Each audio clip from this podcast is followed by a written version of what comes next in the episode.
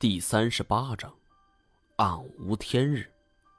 就就是这老太太两三天就闹一回。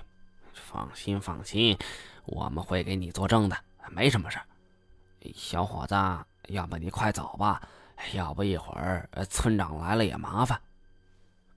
大家七嘴八舌议论着，不过这倒提醒了我，村长一来，我这假冒的钦差大臣那不得当即穿帮吗？可要是这么走了，那我不白折腾了。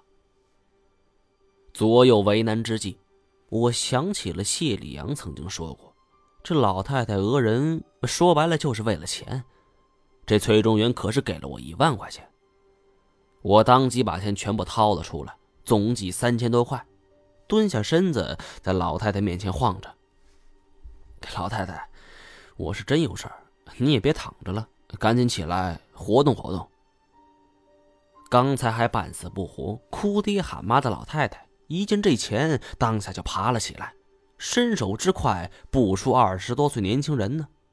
没等我反应过来，已经被拽去了钞票。你想知道什么事儿？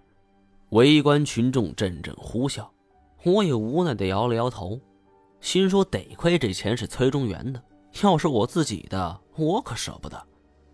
我想看看你儿子。天底下就没有花钱的不是？老太太当即将我领进了院子里。这一路我已经把包家情况打听的七七八八了。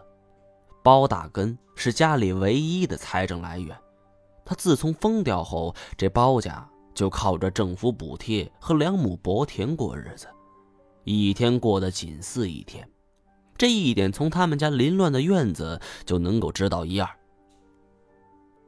老太太将我领到一间偏房，看看就行了，可不能跟我儿子说话。为什么？哼，我儿子一说疯话，可怜呢。我这当妈的看了心疼。得得得，人家怎么说我就怎么办呗。要不再给我来一出，我可受不了。打开铁链锁住的大门。推开门后，一股极其难闻的气味扑鼻而来，其中既有便秘的尿骚味又夹杂着空气的霉味我差点吐了出来。捂着鼻子，皱着眉头往里头闯，真的不夸张，我都感觉这里的空气都辣眼睛。费了好半天的劲儿，才在漆黑的环境中看清楚了一个好像是人的东西背对着我。口中喃喃自语，我一看这肯定就是包大根了。可这种情况下，他为什么不开口呢？包大根，这一句不要紧，听到这话，他是张牙舞爪，转身向我扑来，带起了一阵腥臭的风。我急忙往门口闪，包大根只往前走了两步，身子平直地面，形成了一个夹角。两只手不停的挥舞，却移动不了分毫。我沉了沉心，才听到哗啦啦铁链的声音。再定睛一看，这包大根脖子上像是被拴狗一样拴在墙上。这时候，老太太连推带搡往外撵我：“求你别说话，你偏不听，你你这是要气死我！你赶紧给我走！”我没有办法。要是跟这老太太过不去，那只怕她又得撒泼打滚了。我只好扯着脖子大喊：“包大根，没人相信你，我相信你。我知道那一天你看见了什么。你放心，我会向大家证明你没有说谎。”其实我这么喊屁用没有，我也不敢断定这包大根是真疯还是假疯。这么喊纯属是一种心理安慰。被老太太撵出了包家，围观的人群早已散去。我叹了叹气，沿着来时的路往回走去。翻遍了全身的衣兜，才找到十块钱。看来回武汉是够了，可是就这么回去，我不甘心。正在发愁的时候，一个小男孩从我身后追了上来，连比带画了一通。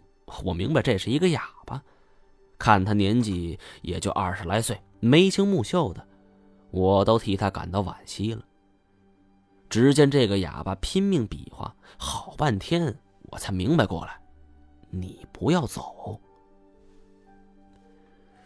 我就感到很纳闷了，这白家举是我第一次来，也没什么熟人，为什么不让我走呢？看这个哑巴心急火燎的模样，明显是有急事事有蹊跷。我决定跟他去看一看。反正我现在全身上下也就十来块钱了，没什么值钱东西，也不怕遇见坏人。跟在哑巴身后，在一条胡同里转弯，然后又跨过一条小溪，最后来到一个草垛旁。这是农村中常有的陈设之一。眼前这垛草整齐的码在墙边，在墙上有一个小气窗。哑巴站在草垛边上，指了指草垛上方，然后两只手搭在了做成弓箭步的膝盖上。他竟然要让我上去。我看看他，再看看草垛，百思不得其解。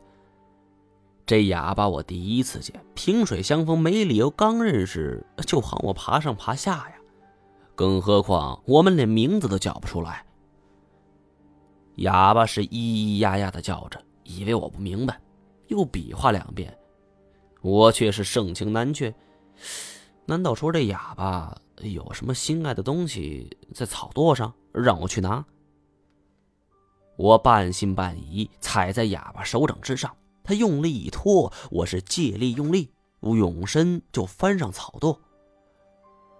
刚从草垛上爬起来，突然鼻尖传来了一股熟悉的味道。这味道我十几分钟前刚刚闻过，是属于囚禁包大根那个房间的。我赫然一惊，扭头朝着气味传来的方向望去。这面墙的背后，就是囚禁包大根的房间。